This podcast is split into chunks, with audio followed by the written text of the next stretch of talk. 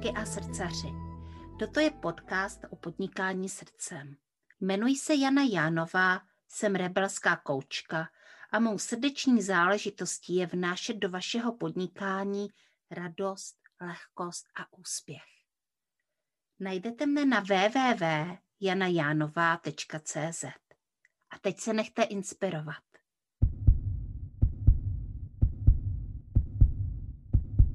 Já vás vítám, posluchači podcastu Srdeční záležitosti. Eh, tady je další díl podcastu Srdeční záležitosti. Eh, jsem tady s koučkou, s podnikatelkou Danou Bílou a jsem moc ráda, že nás náš podcast navštívila, protože uh, bude to dneska hodně zajímavý. Mě Dana hrozně moc oslovila tím, jaké má zkušenosti a taky tím, že někde prohlásila v diskuzi na Facebooku, že chtěla být kosmonautkou a že byla kybernetičkou. A to jsou pro mě neuvěřitelná slova, na tož představy, eh, že by třeba Dana skutečně kosmonautkou byla. Takže Dani, já tě tady hrozně moc vítám a pojď eh, nám o sobě povědět něco víc, protože já si myslím, že to bude velmi pestré. Ahoj. Ahoj, ahoj, moc děkuji, Jano, za pozvání. Tak jak už si to krásně uvedla, tak uh, měla jsem samozřejmě na začátku uh, toho svého života nebo v tom dětství spoustu snů, Vyrůstala jsem vlastně ještě v těch dobách minulých, v tom minulém režimu, takže tam eh, pro nás byly takové ty knížky a science fiction filmy a podobně byly eh, tím, co jsme mohli snít, protože bohužel eh, moc příležitostí nebylo se někde porozhlédnout po světě a cestovat a, a prostě věnovat se těm svým snům, takže museli jsme eh, držet nějakou takovou tu linii, která nám byla umožněna, ale určitě ta kosmonautika, eh, astronomie a všechny tyhle ty věci mě vždycky strašně lákaly, protože si myslím, že člověk má mít svoje sny a když se máme příležitost podívat se večer vzhůru a vidíme prostě hvězdy nad sebou, tak si uvědomíme, jak je to všechno uh, krásný, že můžeme být na naší nádherné planetě, ale vidíme také to obrovský prostě prostor nad námi a cítíme se takový malý a uh, vnímáme tu ohromnou uh, sílu toho vesmíru, přírody kolem nás a pořád tam nacházíme ty zdroje. To si myslím, že v jakémkoliv režimu, v jakékoliv době, v jakémkoliv věku a to mě vlastně provází tím životem, plnit si nějaké sny, mít nějaké výzvy, eh, mít nějaké příležitosti, eh, být s těmi lidmi, s kterými chci být a předávat jim to, co můžu jim v podstatě předávat. Mm-hmm. Takže v určitém okamžiku uh, nastala chvíle, kdy si Dana uh, uvědomila, že kosmonautkou nebude. Uh, a jak se ta tvoje cesta vyvíjela dál? Tak já jsem uh, vlastně z rodiny ze třech dětí a byla jsem tou nejmladší, takže si mě rodiče docela hýčkali a opravdu jim děkuju za um, krásné dětství které nám umožnily a uh, měla jsem prostě to dětství opravdu moc pěkné, ráda na to vzpomínám. Hodně, když mi bylo třeba v životě uh, smutno, těžko, tak jsem se ráda do dětství vracela. A s tou astronomí a s tou astrofyzikou bylo spojené i to, že jsem měla ráda matematiku a fyziku, že mi to docela ve škole šlo. Takže jsem si logicky vybírala uh, studium tam, kde tyhle ty eh, schopnosti, dovednosti můžu eh, vlastně aplikovat, takže šla jsem na studia automatizace, měřící a regulační techniky a vystudovala jsem vlastně techniku, střední školu. No a logicky potom jsem na to navázala pokračováním na vysoké škole kde jsem studovala právě tu technickou kybernetiku, což je v podstatě, ono to zní, dneska je vůbec ten pojem kybernetický, se to používá i v informačních technologiích, ale to pravé eh, je v tom, že je to vlastně ta automatizační technika, dneska vlastně robotika. Já jsem dokonce mm-hmm. studovala tu specializaci, kdy Eh, ta technika nám pomáhá řídit, řídit eh, výrobu, řídit prostě technologické procesy, dneska řídit i auta, prostě umělá inteligence je vlastně všude, mm-hmm. je to software, že jo, dneska prostě se prosazuje v celé řadě těch disciplín, takže to byla to moje taková ta původní uh, profese, s kterou jsem i vlastně začínala. A uh, po vlastně revoluci jsem se svými kolegy z bývalého zaměstnání prvního založila vlastně první firmu, kde jsme se těm aplikacím věnovali. Mm-hmm, jasně. Hele, a kdy to vlastně začalo být podnikáním? Jak se z toho stalo podnikání? Mm-hmm.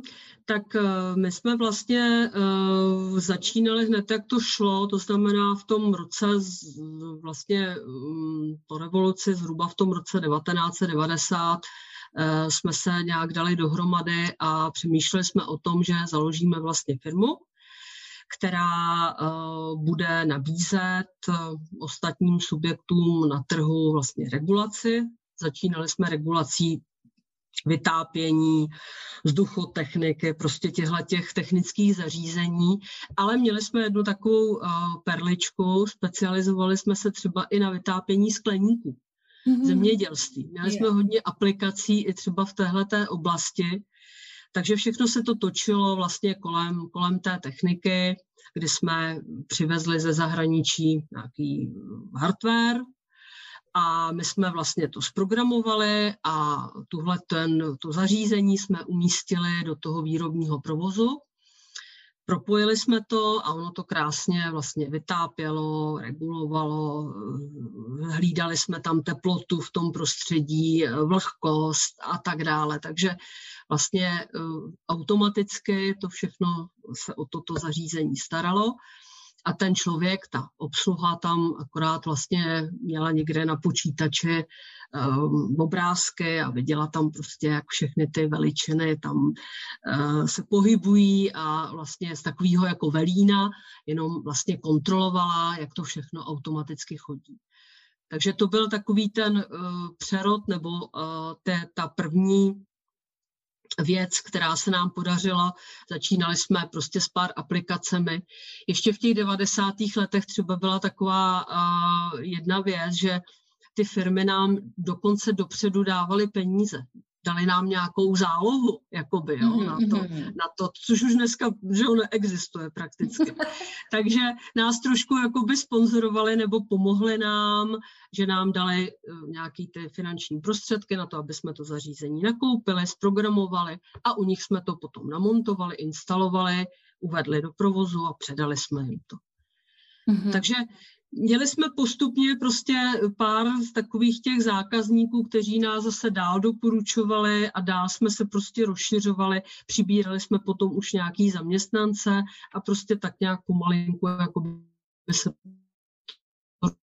rozjíždělo a firmy fungují, my jsme pak založili i nějaké ceřiné firmy, takže prakticky fungují do dneška na tomto tom principu. Super. Já jsem se právě chtěla zeptat, že v těch 90.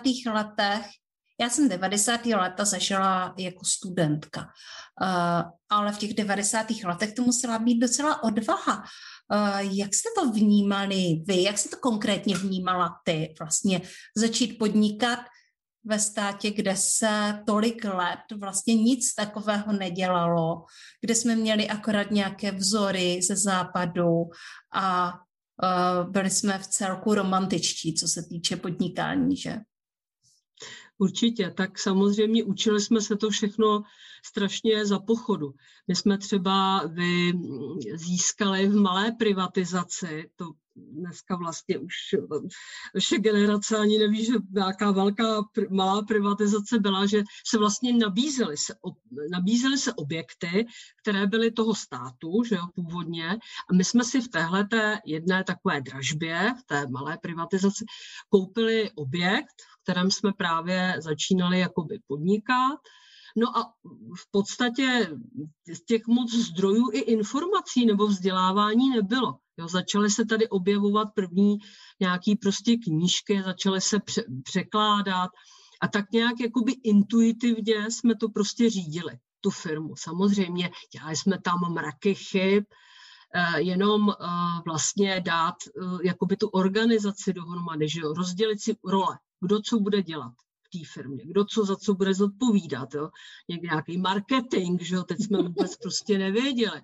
Jo? Začínali vůbec počítače, jo? Vem si, že jakoby dnešní tyhle ty písíčka, tak to bylo vlastně, byl, byla krabice, že jo, s nějakým takovým tím monitorem, jo, byly to docela ještě velký bedny, nebyly třeba ani barevný ty monitory a na tom my jsme začínali, jo, všechny psát, že jo, byl tak textový editor T602, jo, v kterém jsme prostě, který uměl česky ze softwaru 602, že dneska teda funguje firma. Takže jsme psali nějaký první nabídky, tiskli, rozesílali, jezdili jsme prostě uh, po těch firmách a na tom samém počítači jsme vlastně jakoby programovali. Jo. Žádný notebooky neexistovaly prostě. Takže eh, jsme úplně s takovým tím málem, uh, s tou technikou se nějak potkávali a opravdu intuitivně, jo, na, na základě podnětů od těch zákazníků, co po nás chtěli. Jo, takže jsme dělali nějakou nabídku a teď oni po nás chtěli prostě něco nebo ukázat nám to, že jo, nebo chtěli eh, ukázat to zařízení, jak to bude vypadat. Jsme říkali, aha, my to budeme muset vlastně koupit, že jo, objednat. Takže jsme do Vídně, jo, do Vídně jsme jeli pro to zařízení, protože jsme dělali se zahraničníma zahraniční technikou, takže jsme tam jeli, teď jsme to museli proclít, jo, to, to zařízení a tak dále. Prostě všechny ty věci, takový ty detaily, které jsme si na tom začátku neuměli vůbec vlastně představit. Jo, teď založili jsme účet a teď jsme založili jsme nějaký SROčko a teď jsme říkali, aha, ono vlastně na to založení toho SROčka potřebujeme dát nějakou smlouvu společenskou napsat, že jo? takže za právníkem teď nám dávali dohromady nějakou jakoby vizi vlastně té společnosti. Bylo to úžasný, samozřejmě je to jako dneska, jako dělali jsme od rána do večera, soboty, neděle jsme neznali a opravdu jsme jakoby jeli, jeli, jeli, aby, aby jsme tu firmu prostě nějak rozpohybovali a zaplať pámbu za nějaký ty peníze, které se nám začaly vracet za ty zakázky. Že jo. Teď jsme už to sami nestíhali, takže jsme začali přibírat nějaký zaměstnance, ale opravdu hodně, hodně intuitivně a e, s velkým nadšením. Prostě bylo tam to nadšení, bylo tam ten záměr jako vybudovat si něco svýho. Jo, to svoje dítě, takový jako mm-hmm. jo, podnikatelský přivíz na svět. Takže to nás tam motivovalo, to nás prostě vedlo, aby jsme, aby jsme pokračovali. A navíc bych řekla z pohledu takového toho ženského, protože většinou, že jo, ty srdeční záležitosti a ty skupině jsou, jsou většinou jsou tam děvčata. Ano. Takže uh, já jsem byla jediná ženská se samýma chlapama kolem sebe. Takže si dokážete představit, jaký to bylo prostě i pro mě náročný.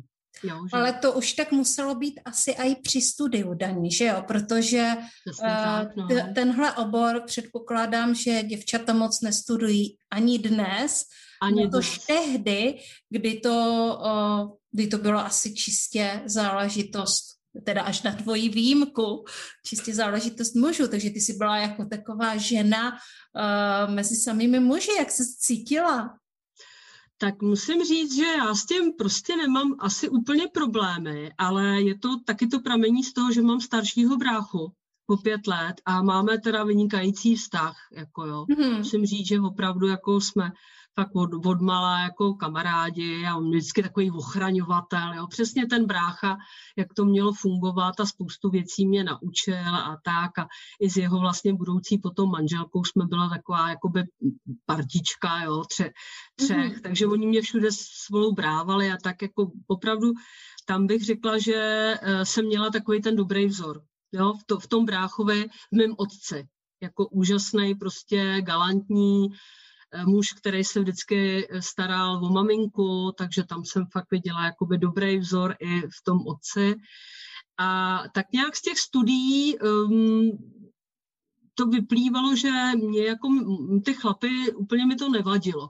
Jo, já bych řekla, že um, spoustu takových třeba těch třecích plou díky tomu, že jsem tam třeba i potom v té firmě byla ta žena, tak jsem dokázala jakoby vybalancovat nebo zmírnit, jo? že oni se, jakoby řeknu, ne, nevěli se do vlasů, nepoprali se úplně, že jsem to tam tou ženskou energií, že jo, takovým mhm. tím kumštem trošku to jakoby vylavírovat a, a vy, vybalancovat, tak jsem tam působila dobře a mm, je to prostě o nějakých zkušenostech, naučit se trošku na to dívat eh, pohledem těch, těch chlapů a tak nějak jsem tím dobře prostě proplouvala, tak jako diplomaticky.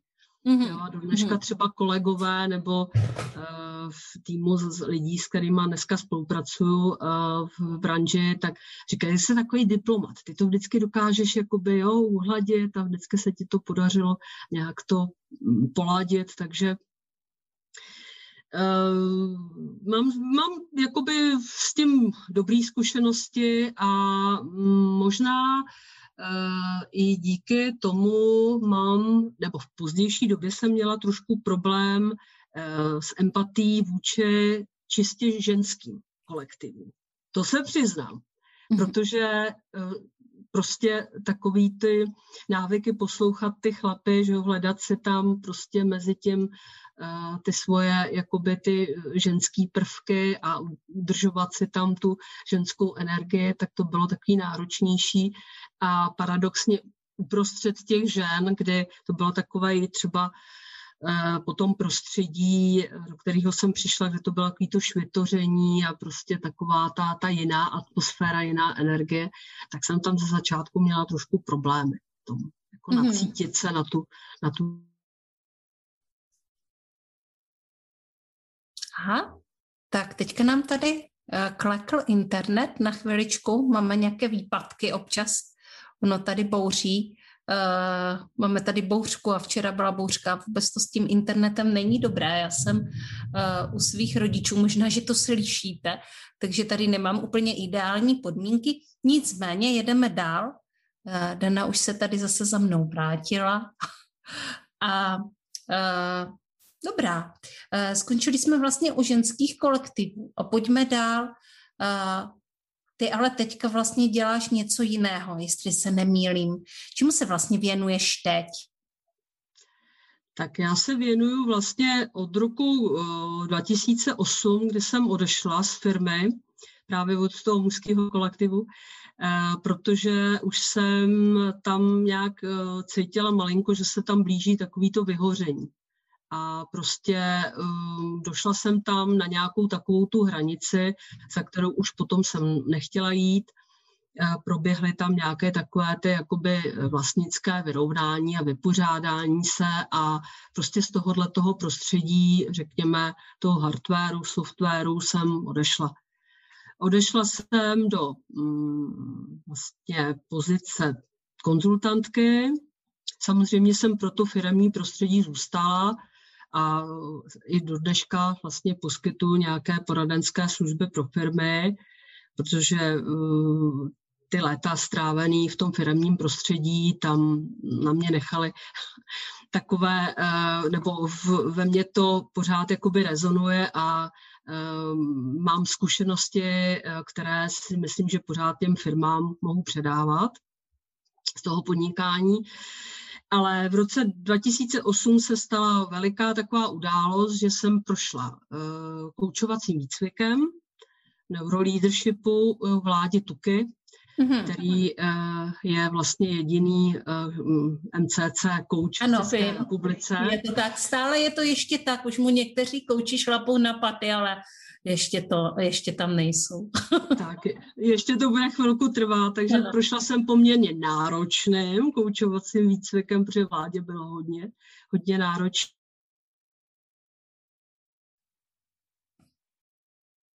Takže... Říkala jsem si, wow, to je přesně ono, to koučování, to je to, to, ty techniky, prostě který já mám spoustu těch tvrdých dovedností a tady to je prostě moje parketa, kde si můžu rozšířit ty, ty, ty měkké dovednosti a krásně prostě to pospojit všechno tak abych eh, to mohla lépe předávat, abych eh, zapojila i eh, prostě manažery, s kterými jsem přicházela do kontaktu a kde jsem cítila, že se potřebují jo, prostě vzdělat, potřebují se dostat na jinou úroveň, řekněme i toho leadershipu, aby dokázali lépe vést lidi, lépe vést firmy, aby se jim prostě lépe dařilo. A tam mi to začalo dávat prostě ten smysl, začalo mě to strašně bavit tou komunikací takového toho jedna, jeden na, jed, na jednoho. No a tak nějak se to prostě spojuje. Spojuje se to už ty uh, léta, kdy kombinuju právě ty koučovací techniky s těmi konzultantskými a podle potřeby, tak jak to prostě vnímám v těch firmách, tak uh, jim tam radím a tam, kde vnímám potřebu rozvíjet ty manažery, tak jim prostě poskytují to koučování. A krásně se to tak nějak jakoby propojuje. Mm-hmm. Takže ty vlastně určitě koučuješ muže i ženy, Uh, i když my se známe vlastně z prostředí ženských Facebook, mm-hmm. facebookových skupin, které jsou ryze ženské. Uh, hele, kdo je tvůj ideální klient? Tak, ideální klient. Máš pravdu, eh, Janí, že teď se to hodně posunulo i díky tomu onlineu, že mě mm, poptávají ženy. Mm-hmm. Teď bych řekla, že jsem skončila koučování posledního muže a mám jenom ženy. Teď klientky. Ideální klient. Takže eh, budu hovořit o té ženě. A je to určitě žena, která je aktivní, která uh, ví, co chce, je na takové mentální úrovni, tak to má už srovnáno v hlavě, že uh, se chce zapojit, že chce, že je pevně rozhodnutá na sobě pracovat a že uh, má svoji nějakou vizi, výzvu, něco prostě, co jí motivuje k tomu, aby na sobě pracovala a uh, má prostě tu, tu chuť se do toho pustit, má tu energii, jo, musí tam být takový ten prostě ten drive, nebo ten, hmm, jak bych to řekla, musím vidět ten plamínek v těch očích zažehnutý, že tam je a že to stojí za to se do toho prostě pustit. Skvělý. Hele, takových žen je určitě spousta a pokud nás poslouchají, tak samozřejmě se můžete, eh, dámy, eh, podívat eh, na daniny stránky a vůbec možná na daniny sítě. Kde pak tě klientky najdou? Kde tě můžou najít? Tak najdete mě nejvíc působem na sítích, působím na Facebooku, ale jsem aktivní, najdete mě i na LinkedInu. Testu Instagram, i když tam je to zatím takový pole trošku neorané, je to v úrovni experimentů. No, mám svoje takové hodně minimalistické webové stránky, a, takže hodně ten Facebook. Hodně ten Facebook, tam věřím, že když se mě najdete, tak mám jednak pod svým profilem, mám fanpage, takže můžete tam se podívat, najít nějakou inspiraci, která by vás uh, přitáhla a kde by uh, jste si o mě něco mohli dozvědět víc. Mm-hmm. No a Dani, a víš, eh, já jsem si teďka vzpomněla, že my vlastně máme něco možná společného. A to teda nejenom to, že jsme obě dvě koučky, ale no jestli pak si vzpomeneš, co to je, jako je to fakt, jednou jsem na to narazila v jednom tvém komentáři a říkala jsem si, aha, ale jenom jednou, takže je dost dobře možné, že si nevzpomeneš. Mm, no. Nevadí. To, je, to byla jako taková zapeklitá otázka. My jsme spolu jednou uh, narazili na Pavla Ležáka. No samozřejmě, ano, na Pavla, jo, jo, jo, určitě, jo, jo. ano. A Pavel Ležák je coach uh, z komunity coachů Život jako hra. Uh, a já jsem vlastně vystudovala tu akademii. A ty jsi, mm-hmm. uh, Dani, měla prostě s ním koučování, nebo jak jste se poznali? Ano, ano, já jsem přesně, Pavel je můj kouč, je vlastně do dneška, přímo kouč. Já jsem, eh, to je strašně zajímavý, ano, děkuji moc za to. Eh, tam se spojují takový několik těch momentů, které jsou aktuální i v dnešní době. Totiž v roce 2017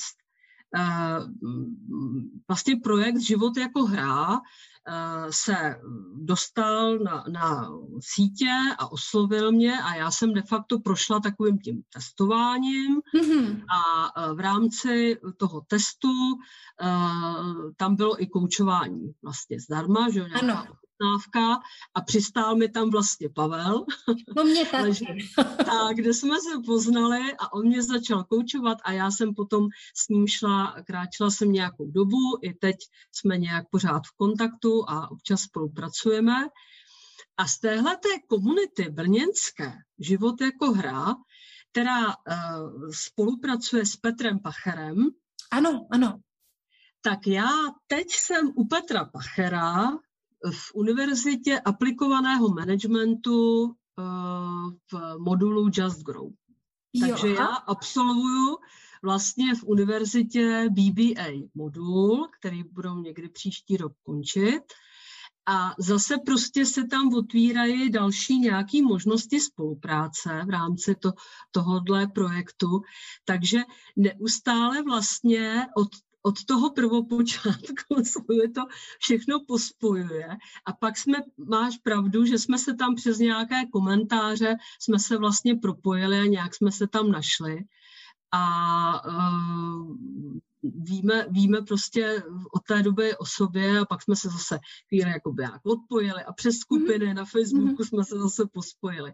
Takže prostě, co se má stát, se opravdu stane. Jo? Krásně je to na tom vidět a že uh, nás obě přitahuje ta filozofie a ta, ty principy prostě tohohle toho koučovacího projektu. Takže to je úžasné. je to tak a já vlastně uh, jsem vystudovala akademii, uh, nějakou dobu jsem spolupracovala s Pavlem a Potom uh, jsem začala být aktivní na sítích a na chvíli jsem se uh, od vlastně život jako hra nechci říct jako odklonila, ale musela jsem si dát určitý odstup, prostě šla jsem jinou cestou. Nicméně jako v kontaktu jsem vlastně s touhle svojí školou pořád. A, a teďka se to zase jako krásně začíná jakoby propojovat zpátky. Takže uh, mě to vlastně pořád fascinuje a to mě vlastně od začátku už jako fascinoval jako ten název život jako hra a ten princip té hry, takže pro mě to bylo velmi dobrodružné a i potom studovat tenhle typ koučování. Líbí se mi to a používám to doteď velmi často vlastně ty principy. Takže tohle máme společné. Hele, kdyby si mohla říct našim posluchačům, našim posluchačkám něco prostě něco tvého, něco od tebe, něco, co jim chceš vzkázat, co by to bylo? Nikdy se nevzdat. V každém věku přicházejí výzvy a příležitosti a není dobré uh, s nimi příliš si pohrávat a otálet. Jít prostě mm-hmm. do toho. Pokud ta příležitost přijde, a e, cítíme tím srdcem, jo, je, to, je to ta, vnímáme to jako by tu srdeční záležitost, že je to to, co nám prostě dává smysl, že tam e, se potkávají e, ty naše hodnoty, to, kým chceme být a za čím chceme jít, tak prostě jít do toho. Opravdu dát do toho všechno a jít za tím. Neotálet protože mhm. ten čas neskutečně rychle, rychle běží. Vlastně vzpomínali jsme na ty doby minulé a jsme do nějakého, do nějakého postu jsem psala, že opravdu 30, 30 let podnikání, jo, že to, to strašně rychle prostě uteklo. A je potřeba uh, každý ten den využít. Na nic prostě nečekat, dát si nějaký, aspoň jeden úkol, jednu, jednu věc ten den a udělat ji prostě. A zase je další den, další výzvy. Takže nečekat a jít chytnout prostě ty příležitosti a vydat se za nimi. Jsi mě teďka krásně nahrála, já tuhle otázku většinou pokládám na začátku. A tady jsem si dovolila udělat výjimku, prostě mně to tak přišlo, že teď je ta pravá doba. Uh, Dani, takhle k závěru našeho podcastu, pojď říct, co je tvoje srdeční záležitost.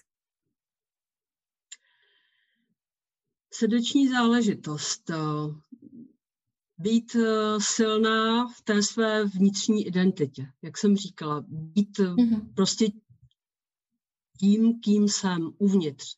Mm-hmm. A uh, snažit se vlastně všechny věci, které mohu předat těm druhým, tak jim to předat. S tím, že jim dávám uh, ve svých rukách i část toho svého srdce, protože uh, tomu věřím, že uh, je to dokonce jsem někdy četla, že je to naše povinnost. Mm-hmm z hůry je nám dána, že když nějakou tu dovednost máme, nějaké e, takové to poslání, které prostě v sobě máme, tak ho máme dávat těm druhým lidem. A e, to je to, co mi dává prostě smysl v životě. Je to vlastně služba. Služba těm ostatním lidem, Eh, tak aby se mohli radovat, aby prostě uh, jsem jim pomohla přinést nějakou kvalitu do toho jejich života. Aspoň malinkou, aspoň třeba kousíček, udělat jim třeba ten den radost, že si spolu popovídáme a že se jim třeba zlepší ta nálada. I to je, mm-hmm. to je prostě pozitivum. Takže Určitě. dávat těm lidem všechno, co jim můžu předat. Dokonce se říká, že pokud člověk vlastně, že každý z nás tady má nějakou, eh, nějaké poslání, nebo dejme tomu prostě něco udělat na tomhle světě a nebo opakovaně dělat. Takže dokud to vlastně nedělá, tak eh, nenajde to, tak těžko může být úplně jako dokonale šťastný ono dokonalé štěstí je takový jako velký slovo, že pojďme mm. jako nacházet to štěstí i v maličkostech, ale dělat něco, co nás skutečně naplňuje, to je velké štěstí. A já ho přeju nám, tobě daní, my to děláme, ale taky to přeju dalším lidem, aby tuhle, tuhle krásu mohli taky šít. Děkuji ti moc krát za rozhovor. Jsem moc ráda, eh, že jsi tady u nás v podcastu byla. Eh, no a Děkuju. uvidíme, co bude za pár měsíců, za pár let. Třeba se sejdeme znovu a budeme si zase povídat o tom, jaké je to kráčet po té podnikatelské cestě. Děkuji ti mnohokrát. Měj se krásně. Určitě, já moc děkuju a přeju vám, ať hodně věcí si pro sebe objevíte a udělá to váš život krásnější a radostnější. Mějte se moc hezky. Já se taky loučím s vámi, mý posluchači, mé posluchačky podcastu Srdeční záležitosti a zase někdy příště u dalšího krásného srdečního dílu. Naschledanou. Naslyšenou.